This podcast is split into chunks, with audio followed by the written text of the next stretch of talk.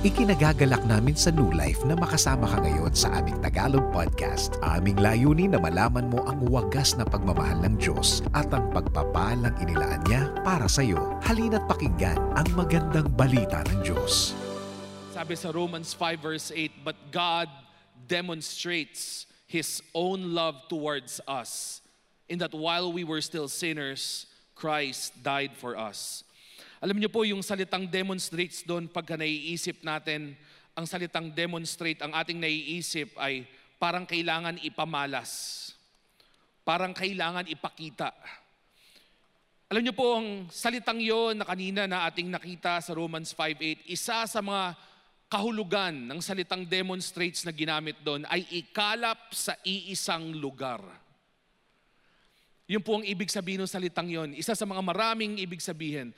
At kung titingnan mo ang talatang yon ang sinasabi ng Panginoon sa atin, gusto mo ba makita kung gaano kita kamahal? Gusto mo ba makita kung gaano ko binuhos ang pagmamahal ko para sa iyo? Sa talatang yon sinasabi, inipon ng Panginoon ang kanyang pag-ibig at yon ay kanyang binuhos sa iisang lugar at yon ay kay Kristo. Kaya kung gusto mo makita kung gaano ka kamahal ng Panginoon, makita mo yon ay kinalap ng Panginoon kay Kristo para sa iyo. Kaya sa oras na ito, mga kapatid, you know, we're still uh, we're still talking about our watchword for the year. That's talking about arise. At sabi ng ating mga pastors, you know, for the past weeks, we're going to be talking about arising to new levels of intimacy. Sino sa inyo nakakaalam na ang Panginoon tinatawag ka upang ikaw ay siyang mangibabaw at pumunta sa ibang antas ng matinding pag-iibigan. Amen? Lahat ng mga asawa nagsabi ng Amen. Bibigyan ko po kayo ng isang pagkakataon. How many of you believe na kayo ay tinatawag ng Panginoon upang umangat, mangibabaw sa ibang antas ng matinding pag-iibigan? Amen? Amen. At ganoon na rin po ang ating pagtingin o ating sa ating relasyon kasama ang Panginoon. Tayo ay may tawag mula sa Panginoon na bumangon sa bagong antas ng intimacy. Tayo ay malaya na makaharap at tumayo harap-harapan dahil kay Kristo. Sabi mo nga sa katabi mo, sabi, harap-harapan tayo. Yan. Pero may distansya tayo ngayon dahil social distancing. At aking babalikan ng isa sa mga tinuro nila Pastor Mylene irang, I think, two weeks ago. At sinabi niya ito sa Genesis 2 verse 18. Ito ang sabi sa Genesis 2 verse 18. Sabi, At sinabi ng Panginoong Diyos, hindi mabuti na ang lalaki ay nag-iisa. At lahat ng lalaki ay nagsabi ng Amen. Siya'y igagawa ko ng isang katuwang na nababagay sa kanya. Grabe, katuwang. Kaya nga talaga ang ating mga asawa ay nakakatuwa. Hindi ho ba? Dahil sila ay katuwang. Pero sabi po dyan, ang babae ay katuwang na nababagay. Ang sabi nila, Pastor Maylene, tinuro, tinuro yan two weeks ago, ang salitang katuwang ay nanggagaling sa isang salitang ezer o helpmate. At pag una natin naririnig yon, pag ating narinig ang salitang helpmate or helpmeet o katuwang na nababagay, parang siya ay isang dinagdag lamang na kasama para kay Adan. Ngunit ang salitang katuwang na nagmumula sa salitang ezer ay nagpapahiwatig ng kalakasan, hindi karupukan, kapangyarihan, hindi kahinaan, at probisyon at hindi kakulangan. Kapag ating naiintindihan ang angkop nitong kahulugan, atin namang maisa sa puso ang tunay nitong kahalagahan dahil layunin ng Panginoon na ating makita ang ating sarili sa salitang ito bilang asawa o bride ni Kristo. Bukod sa pagpapahiwatig ng salitang Ezer sa katuwang ni Adan, ito ay tumutukoy din sa kalakasan na meron ang hukbong sandatahan. Can you imagine that? Inihalin tulad ng banal na espiritu ang lakas ng bride ni Kristo. Tayo po yon sa sandatahang lakas, sa hukbong sandatahang lakas Grabe, ganun po yung lakas na nakikita, ganun po ang pagtingin ng Panginoon sa atin, pero hindi ho tumitigil doon. At yan din ay hinahalin tulad sa kapangyarihan na meron ang Diyos. Hindi ho ako magtataka dahil ang simbahan ay ang katawan ni Kristo. Gayon na lamang ang paghahambing ng salitang ito sa kalakasan na meron tayo. Kung gayon na lamang na ginawa si Eva na maging kaakibat at kasama ni Adan, kasama niya si Eva sa bawat hakbang, sa bawat misyon, sa bawat layunin at sa bawat haharapin, at sa lahat nito, ang nararapat na kinalalagyan ni Eva ay harap-harapan kay Adan. Kung kaya't pwede rin nating maging konklusyon na ang nararapat nating posisyon ay isang posisyon ng kalakasan at kapangyarihan na nanggagaling sa sinag at pagtingin ng kanyang muka. Dahil tayo ay tinawag ng Diyos upang maging harap-harapan sa Kanya. Hindi ho ba merong kapangyarihan sa pagtingin? Amen? Kung katabi mo ang iyong nililigawan ngayon, pwede mong tignan. Tingnan kung may kapangyarihan ng iyong pagtingin. Hindi ho ba may kapangyarihan sa pagtingin? Pag tayo bilang mga mag-asawa, tayo ay umuuwi. Yan, pauwi pa lang. At pagdating mo sa bahay, ikaw ay pagod na pagod galing sa isang matinding araw ng trabaho. At pagpasok mo sa iyong bahay, hindi ka pa nakakaupo sa mesa. Pag tiningnan ka ng iyong asawa na, merong pagtingin na gano'n na nagbibigay ng lakas ng loob. Parang si Tito Gam pag nakikita si Tita Baby. Hindi ho ba? Parang gusto sabihin, bakit ba tayo nandito pa rin sa 3 p.m.? Tayo'y umuwi na. Hindi ho ba? Merong kapangyarihan sa pagtingin. Bakit? Dahil kung ating makikita ang katotohanan din na ang pagtingin ni Kristo sa iyo pag naintindihan mo, yun ay nagbibigay ng silakbo, nagbibigay ng lakas sa iyong puso. Pero kung hindi mo naintindihan na ang iyong Diyos, deads na deads para sa iyo, tataha ka sa buhay na parang ikaw ay wala ng gana. Kapatid, nais kong sabihin sa iyo, nasaan ka man ngayon sa oras na ito, ang Panginoon mo may pagtingin sa iyo na hindi mo makikita lamang sa natural na bagay, sa natural na tao, ang pagtingin niya sa iyo ay walang katulad. Kung kaya't kung ikaw ay naghahanap ng isang bagay na pupuno ng iyong puso, ito ay makikita mo lamang sa pagkatao ni Kristo. Pag maintindihan mo ang kanyang pagtingin sa iyo, magkakaroon ka tila ng parang isang panimula sa buhay. Yung parang pakiramdam mo na parang you got a fresh new start. Alam niyo po, merong mga nagsasabi sa buhay kristyano daw, pagbagong, pagbagong, pagbagong born again. Tama ba yon? Pag born again, pag, pagbago mo daw tinanggap si Kristo, parang honeymoon. Sabi nila sa, sa, sa pagiging kristyano. Dahil pagbago ka daw born again, pagbago mo tinanggap si Kristo, napaka-fresh ng salvation daw sa iyo. Can I propose something? Alam mo ba na ang lakad kristyano simple lamang? Ang lakad kristyano ay isang pagtuon sa Kristo na umiibig sa iyo. Na kung naiintindihan mo kung nasaan nakatuon ang iyong mata, magpapakatotoo tayo, oo, meron minsan, merong mga pagsubok, merong mga challenges sa buhay, maging sa pagiging kristyano, merong mga unos. Oo, pero hindi tumitigil ang pag-iibigan sa gitna between you and your Jesus. Kung kaya't sa, maging sa paglakad ng iyong, maging sa paglakad kristyano mo, masasabi ko, well, hindi ko po alam sa inyo, pero ako masasabi ko, anumang season ang dumaan, ang pakiramdam ko, ako pa rin ay nasa isang honeymoon kasama si Kristo. Bakit? Dahil alam ko ang pag-ibig niya hindi tumitigil sa akin. Hindi tumitigil na nagbibigay, hindi tumitigil na pagpo-pour out. May kapangyarihan sa pagtingin. Alam mo ba kung anong klasing pagtingin meron ang Diyos para sa iyo na bakas sa muka ni Kristo? Ang maging harap-harapan sa Diyos ay isang pribilehiyo at biyaya sa bagong tipan. Grabe no, pagbulay-bulayan natin to just for a few seconds.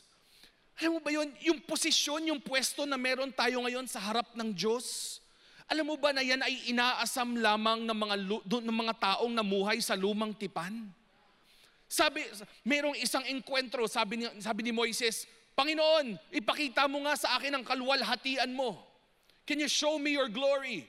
And God said, I cannot show you my face. Hindi ko pwede pakita sa iyo ang aking muka dahil pag pinakita ko sa iyo ang aking muka, walang tao ang siyang maaaring manatiling buhay sa lumang tipan. Bakit? Dahil ang kasalanan ng tao, hindi pa napagbabayaran. Pero ngayon sa bagong tipan, ano ang sinasabi sa 2 Corinthians 4? Sabi doon, makikita natin ang kalwalhatian ng Panginoon na bakas sa muka ni Kristo. Kapatid, nais kong i-propose para sa iyo na pag ano ba ang imahe na meron ka sa, sa iyong isip, sa iyong puso, ng mukha ni Kristo. Si Kristo ba ay isang galit na Diyos na nakatingin sa iyo? Si Kristo ba ay lagi nakataas ang kilay sa iyo? Pinagdududahan ka kung ikaw ay karapat dapat? Ano ba ang imahe ng mukha ni Kristo sa iyo? Sabihin ko sa iyo ngayon, dahil sa ginawa niya sa krus ng Kalbaryo, ang iyong Kristo laging nasa good mood upang ikaw ay bagsakan ulanan ng biyaya. Yun ang Kristo na pinapakilala sa atin ng Biblia na makikita natin sa bagong tipan nang siya'y nagkatawang tao. Sabi niya, ako'y naparito upang ipakilala sa inyo ang Ama. Kung kaya't kung ako ay nakilala nyo, nakilala nyo na rin ang Ama. Kaya kung gusto mo malaman kung ano ang puso ng Ama para sa iyo, tingnan mo lang si Kristo na deads na deads para sa iyo. Yun si Kristo. Yun ang puso niya para sa iyo. At yun ang Kristong nag-iimbita na ikaw ay magkaroon ng intimacy kasama niya. At dahil ating pag-uusapan ang intimacy, isa sa mga pinakamatinding kwentuhan o libro na makikita natin sa Biblia na nagpapakita ng intimacy sa isang tipan ng pag-ibig ay ang aklat ng Song of Songs. Pag-uusapan natin ang Song of Songs. Sino po sa inyo nakabasa na ng Song of Songs, Song of, Song of Solomon? Amen? Yan po. Sa mga hindi pa ho nakakabasa, pakisiguraduhin nyo pong kayo ay 18 pataas. R18 po yung Song of Songs eh. Okay? Anyway. May mga iba po, nakita ko, bigla nagbukas ng Biblia. Uy, okay. Verse 1. Sabi ito, ito po ang sabi sa Song of Songs. Verse 1, chapter 1, verse 1. Sa Tagalog, ito pong sabi, ang awit ng mga awit na kay Solomon. Verse 2. Verse 2 pa lang po tayo. Chapter 1, verse 2. Hindi pa ho tayo nakakalayo. Ikalawang talata pa lamang. Ano pong sabi? Sabi diyan, Hagkan niya sana ako ng mga halik ng kanyang bibig sapagkat mas mabuti kaysa alak ang iyong pag-ibig. Grabe. This is, this is, the, this is a part of your Bible, friends. Hindi po to gawa-gawa ni Pastor Mon. This is a part of your Bible. You know, if there's one book in, in, in the world that is full of passion, that is full of love, it's the scriptures. So ano po sabi dyan? Hagkan niya sana ako ng mga halik ng kanyang bibig sapagkat mas mabuti kaysa alak ang iyong pag-ibig. Alam mo ba na ito ay isang sigaw ng isang, ng, ng isang babae na sabik sa intimacy? This is a cry for intimacy. Labis-labis ang kanyang pananabik para sa kanyang mahal. Bakit? Sa tingin nyo, bakit? Bakit gano'n na lang ang kanyang sigaw? Sabi niya, hagkan niya sana ako ng mga halik ng kanyang pag-ibig. Alam niyo ba, pag meron tayong minsan mga tanong sa Biblia, ang Biblia na rin ang sumasagot. At anong sabi dyan? Kung babasahin lang natin, ika nga ni Sister Shadi, sa tamang konteksto. Context, context, context. Makikita natin ang sagot. At anong sabi dyan? Hagkan niya sana ako ng mga halik ng kanyang bibig sapagkat, bakit daw? Sapagkat mas mabuti kaysa alak ang iyong pag-ibig. Ngayon, let me qualify. Wala po akong ini-encourage dito na uminom ng alak. Hindi ko po kayo ini-encourage na manginginom. Ang sinasabi dito, actually, we'll, we'll talk about this in a while. Pero, ang sinasabi dito, ang sinasabi niya dito, nawala tuloy tayo, okay. Siya ay nananabik sa intimacy. At ang sabi niya dito, kaya siya sabik na sabik para sa intimacy ay dahil kanyang natikman at kanyang napagsaluhan na ang pag-ibig na kanyang inaasam. Sabi niya, sapagkat mas mabuti pa kay sa alak ang iyong pag-ibig. Kung kaya't sinasabi niya, kung pwede kong ihambing, dahil ang sumisigaw ng talatang ito ay isang babae na tinatawag na Shulamite woman. Siya ay isang babae at kanyang sinisigaw ang kanyang puso doon sa kanyang asawang lalaki. Ito ay isang paghahalintulad. Ito ay isang imahe ng simbahan at ni Kristo. At ano ang kanyang sinabi? Kaya siya merong sigaw ng intimacy ay dahil sapagkat mas mabuti kaysa sa alak ang kanyang pag-ibig. Alam mo ba na kapag iyong napagsaluhan ang pag-ibig ng Diyos na nananabik sa iyo, ito ay nagbubunga ng pananabik para sa Kanya. Uulitin ko yon. Alam mo ba na kapag iyong napagsaluhan ang pag-ibig ng Diyos na nananabik sa iyo, ito ay nagbubunga ng pananabik para sa Kanya. Yung mga tipong sabi mo na, sige pa Lord, love me some more. Sige pa Lord, Oh, thank you Lord that you love me.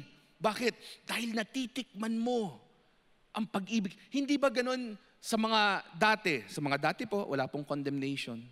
Hindi ho ba dati pagka nainom ang mga tao, ano sabihin nila? Hindi, hindi sapat ang isang bote. Inom pa more. Inom pa more. Ayan, merong nag-amen sa likod.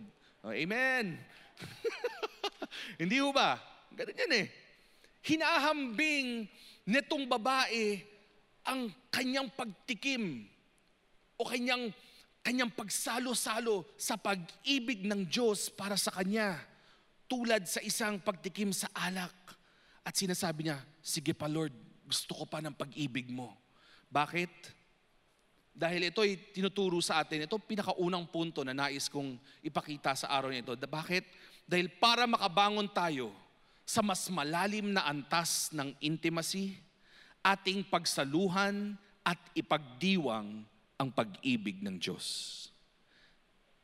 Mulit, ulitin ko, ating pagsaluhan at ipagdiwang ang pag-ibig ng Diyos.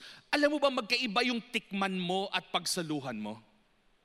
Hindi ho ba? Magkaiba yung natikman mo at magkaiba yung napagsaluhan mo. Yung natikman, yung tipong parang nagluluto pa lang yung asawa mo at habang nagluluto yung asawa mo, sabi, patikim nga niyan. Ano gagawin ng asawa mo? Kukuha siguro ng isang sandok, patitikim sa'yo. Yun, natikman mo na. Pero pag sinabing pagsasaluhan natin, I want you to think of yourself in a buffet at nabayaran na ni Pastor Joey. At dahil nabayaran na po ang buffet, ano na lamang ang iyong gagawin? Pagsasaluhan mo na. Hindi ka na magdadalawang isip. Bakit? Dahil ito ay bayad na. Ganon din ang pag-ibig ng Panginoon, ganon din ang nais ng Panginoon sa kanyang pag-ibig, na ito ay hindi mo lamang tikman, bagamat ito ay iyong pagsaluhan. Bakit? Dahil ang pag-ibig ng Diyos, ito ang sinasabi sa Ephesians 3.17, sabi dyan, may you be rooted and grounded securely on love. Alam niyo po yung salitang rooted dyan, yan. Ang salitang rooted dyan ang ipinapahiwatig ng salitang rooted dyan ay ipinapahiwatig nito na sa pag-ibig ng Diyos ka nakakakuha ng buhay mo. Yun ang ibig sabihin ng salitang rooted dyan.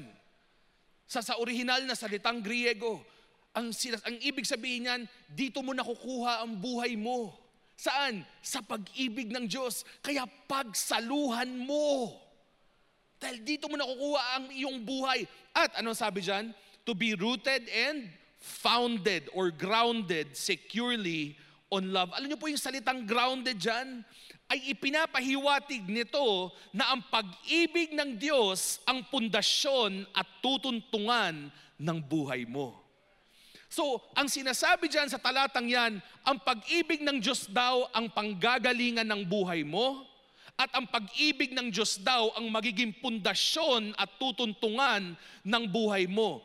Kung kaya't nasaan ka man sa buhay, ano ang kailangan mo? Ang pag-ibig ng Diyos.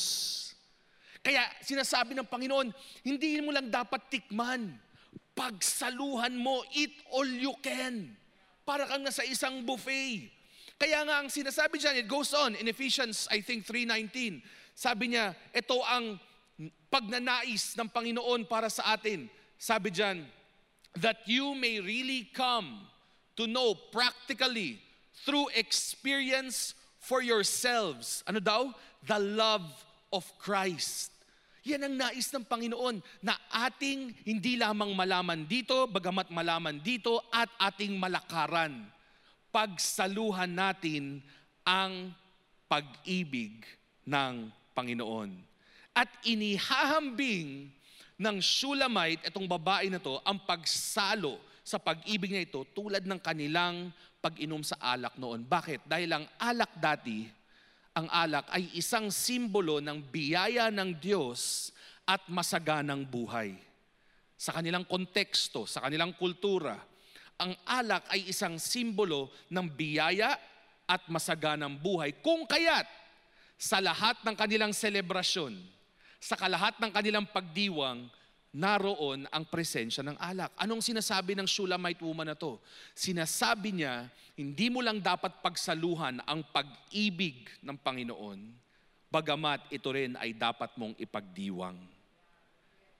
Anong ibig sabihin? Pastor Mon, paano ko ipagdidiwang ang, pang, ang, ang pag-ibig ng Diyos? Ano ba ang punto? Pagsaluhan, pagsaluhan mo at ipagdiwang mo ang pag-ibig ng Diyos. Paano, paano ba natin ipagdiwang ang pag-ibig ng Diyos? Paano nga ba?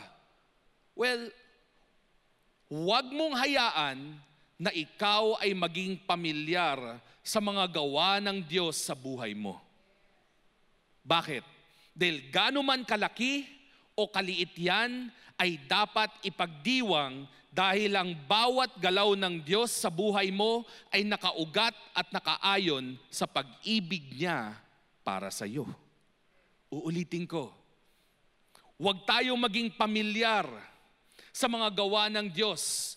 Dahil gano man kalaki o kaliit yon, yan ay dapat pa rin ipagdiwang dahil ang bawat galaw ng Diyos sa buhay mo ay nakaugat at nakaayon sa pag-ibig niya para sa iyo. Tanungin kita, gumalaw ba kamakailan ang Diyos sa buhay mo?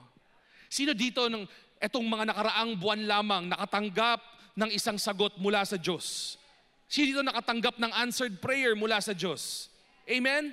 Kamakailan, gumalaw ba ang Diyos sa buhay mo? Etong nakaraang linggo, meron ba dito magsasama kapag sabi, gumalaw ang Panginoon sa buhay ko na itong nakaraang linggo? Ano ang dating dapat na tugon? Ipagdiwang mo.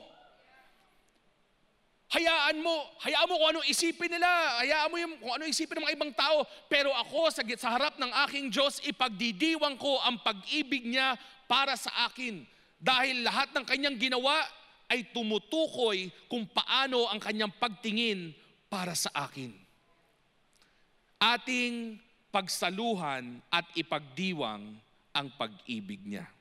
Tuloy natin ang talata, Song of Songs. Let's go once again. Verse 1, Ang awit ng mga awit na kay Solomon, hagkan niya sana ako ng mga halik ng kanyang bibig, sapagkat mas mabuti kaysa alak ang iyong pag-ibig. Verse 3, Ang iyong mga langis na pambuhos ay mabango. Sa English nito, sinasabi dyan, ang fragrance ng iyong mga oil alam niyo po, dahil kayo po ay napaka-special, uh, nag-consult po ako sa isang Hebrew scholar. Yan. At yung salita po daw dyan na fragrance, okay? Ang, sal- ang salita daw po dyan na fragrance o yung amoy o yung bango ay nanggagaling sa isang salita na ayon sa tatlong scholar. Ang pangalan nila si Brown, si Driver at si Briggs. Okay? Ang salita daw na fragrance dyan ay galing sa isang salita na ang salitang re- reyak. Okay? Reyak. At ang salitang ito ay isang technical na salita na tumutukoy sa isang sakripisyo na kaaya-aya sa Diyos. Uulitin ko yon. Ang salita daw dyan na bango o yung fragrance ay isang term na tumutukoy sa isang sakripisyo na kaaya-aya sa Diyos. Alam mo ba na ang sakripisyo na siyang kaaya-aya na nalanghap ng Ama ay ang sakripisyo ng kanyang anak? Alam niyo po, sino po dito merong mga diffuser sa bahay? Sino po dito meron po? Yung may mga kandila na tinitirik, ay hindi pa tinitirik. Yung sinisindahan, sinisindihan lamang para, mag, para magkaroon ng amoy. Sino po dito meron ganun? Yung mga scented candles, ayan. Hindi ho ba pagka sinindihan nyo na, yung diffuser o kaya yung scented candles, syempre, gusto nyo lang hapin, hindi ho ba? At sa mga iba na mga stress, merong mga aromatherapy, merong mga diffuser, na pagka na amoy mo na, pumasok na sa iyong katawan, parang, I feel better. Meron ho bang ganon? Yung nakaka-relax. Ano po sa bahay namin, yan. Sa bahay namin, itong lockdown, si yung aking asawa, bumili po siya ng diffuser. At mula nung kanyang ginawa, sa, mula ng kanyang inintroduce sa aming kwarto yun, yung aming tatlong anak na maliliit, na mahilig mag-YouTube, mahilig mag-gadget, tuwing sila ay hihiga na ng gabi, mga 8.30 o kaya 9 o'clock, ang isa sa lagi nilang sasabihin kay mami is, Ma, paki-on na yung diffuser. Yes, para habang nanonood, relax na relax po sila. Hindi ho ba ganun yung epekto ng amoy na iyong nalalanghap? Bakit? Dahil yung amoy na yun pumapasok sa loob mo, pumapasok sa iyong lungs, and then it gets into you. Bakit ko po hinahambing yun? Ito po, dahil meron po tayo makikitang katotohanan na ating nanais makita ng Diyos para sa atin, which brings me to my second point. Para makabangon tayo sa mas malalim na antas ng intimacy, hayaan mong mapanatag ang iyong puso na sapat ang sakripisyo ni Jesus para sa iyo.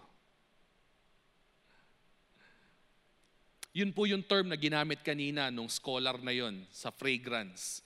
At ano ang nais ng Panginoon? Na ating malanghap sa ating puso dahil sa puso madaming issues. Sa ating puso minsan magkakaroon ng duda. Sa ating puso minsan iniisip natin, teka, kaaya-aya ba talaga ako sa Ama? Kaaya-aya ba talaga akong makatanggap ng biyaya mula sa aking Diyos? At ano ang sinasabi ng sa ating Panginoon upang tayo ay makaangat sa ibang antas ng intimacy, ating malanghap na sapat ang sakripisyo ni Jesus. Alam mo ba na ang kanyang sakripisyo ay ang siyang pangunahing kasagutan para sa ikapapanatag ng iyong puso? Hindi ka magiging intimate sa isang tao kung sa tingin mo di ka karapat-dapat o di ka maganda o di ka kaaya-aya. Ikaw kapatid ay tinatakan ng approval ng Diyos at kanyang hinihikayat na maging isa sa Kanya. Iniimbita Kanya towards intimacy. At sa aking pagtatapos, can I ask Daryl to come up? In verse 3, balik natin sa Song of Songs ulit. Babasahin ko ulit ang awit ng mga awit na kay Solomon, hagkan niya sana ako ng mga halik ng kanyang bibig, sapagkat mas mabuti kaysa alak ang iyong pag-ibig. Ang iyong mga, lang, mga langis na pambuhos ay mabango. Langis na ibinuhos ang pangalan mo. Kanina po pinag-uusapan natin, pag ikaw ay nakaamoy ng langis, saan po napupunta? Sa iyong loob, sa iyong loob-looban. Tumutukoy sa iyong puso. Pero pag ang langis ay binuhos sa iyo, sa napupunta? Sa iyong buong pagkatao. Sa iyong katawan. Meron po ulit na pinais pakita sa atin ng Panginoon sa araw na ito. At muli, ang ano sabi dyan? Sabi dyan, langis na ibinuhos ang pangalan mo. Ano po ba ang ating makikita sa isang pangalan? Halimbawa, kung sabihin ko po sa inyo ang salitang Pastor Josel, ano po una nyo na naiisip? Pogi. Di ba? Pastor Maylin, saranghe. Yan. Wala na po, tagang kilala na si Pastor Maylin. Korean novela na yan. Di ba? Merong daladala ang isang pangalan. Bakit?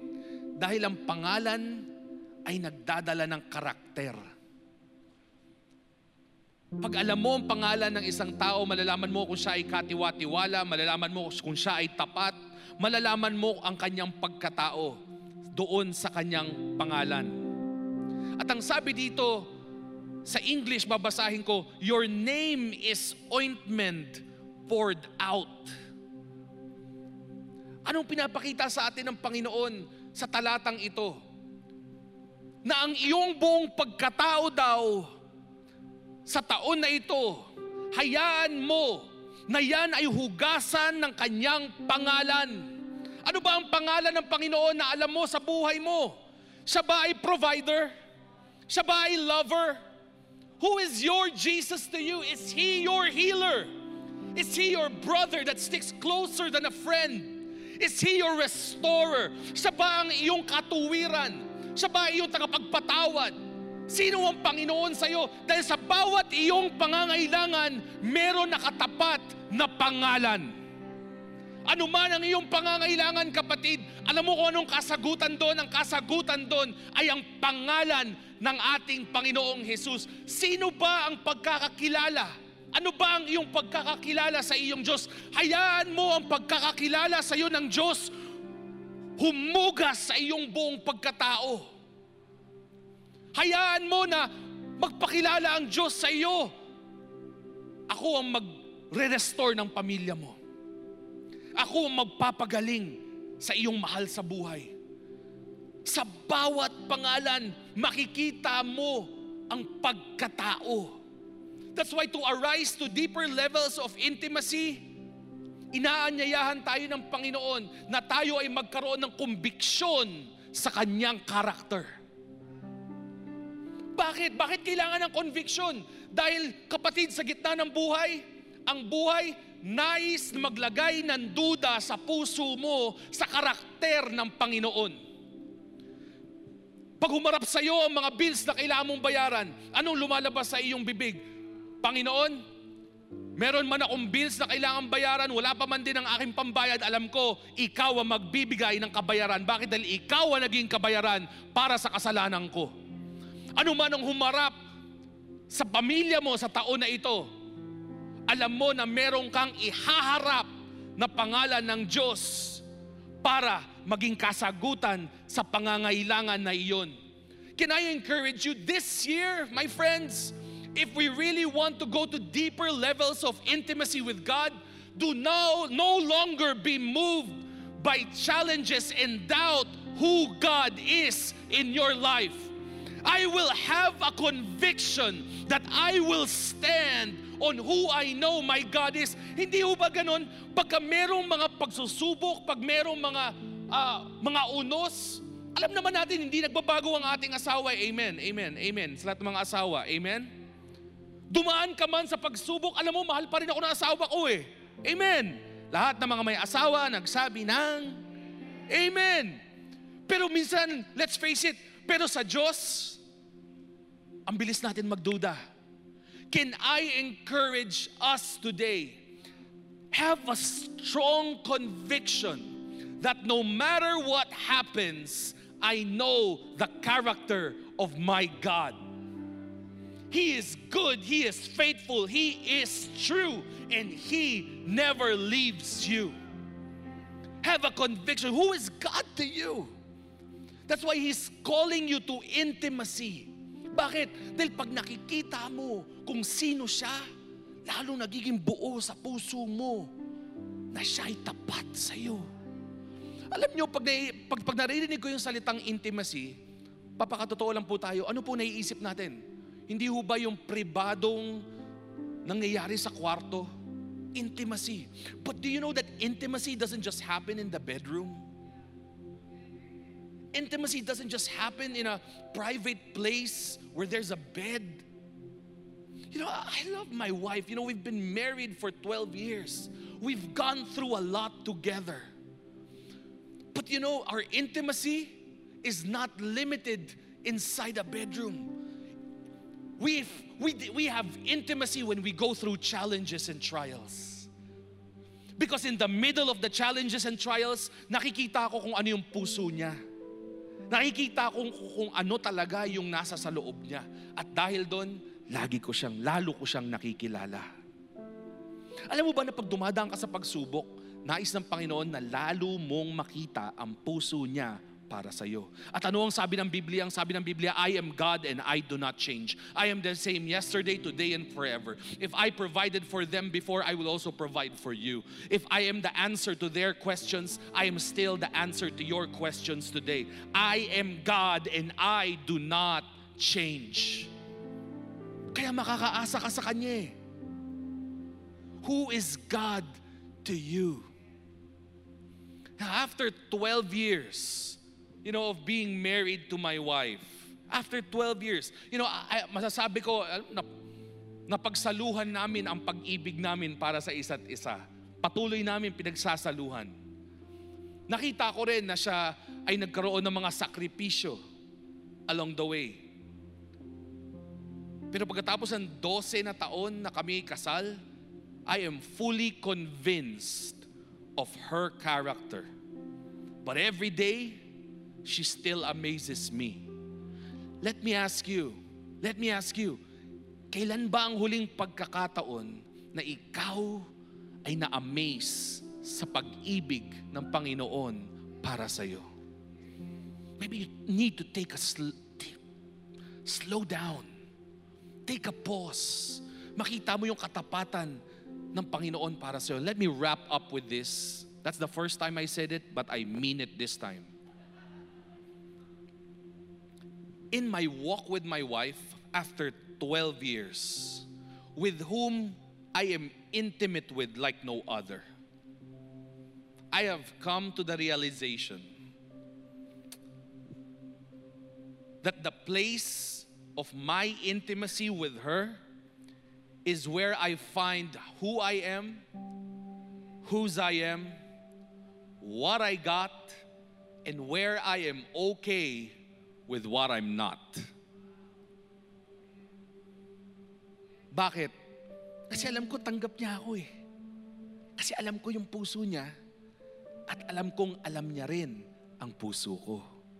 Kung kaya't hindi man ako kasing pogi ni Lee Min Ho, okay lang.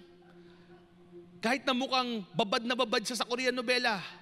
Di ba? Kasi nagmana kay Pastor Maylin eh. Ganun na po yun eh. Okay lang. Bakit? Kasi alam ko naman yung puso niya para sa akin. Hindi, okay lang. Kasama ko po siya nanonood. Huwag po kayo mag-alala. Pero, pero uulitin ko, ang intimacy ay ang lugar kung saan aking nakikita kung sino ako, kanino ako, ano ang nasa sakin, at kontento ako kung ano pa man din ang di naman ako. In the place of intimacy, you can just be you.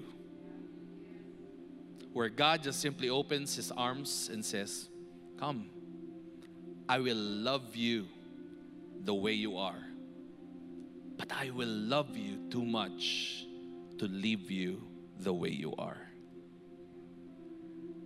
Today, God is inviting you to that place of intimacy. Kung kaya't, kung naririto ka, at ito ay unang pagkakataon na iyong narinig ng iyong Panginoon, iniimbitahan ka sa isang relasyon na puno ng pag-ibig. Naanyayahan kita, whether you are online or on-site, naanyayahan kita na sambitin ang panalangin na ito na buong puso. Ito ay hindi pagsama sa isang relihiyon. Ito ay hindi pagsama sa isang organisasyon. Ito ay pagsama sa isang relationship between you and your Jesus. Kung yun ang yung sigaw ng puso mo, ulitin mo ang panalangin na ito ng buong puso. Sabayan natin sila. Panginoong Jesus, salamat na ako ay iyong mahal.